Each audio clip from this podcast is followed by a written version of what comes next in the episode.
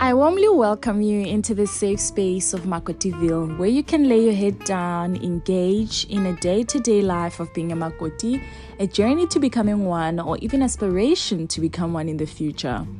My name is Lizette Monari, and take me as the friend you've always known, meaning don't be shy to let it all out. Share your tea, tears, advice, challenges, and positive vibes with the family relax. We're all going through something here, and no issue is more important than the other. See you.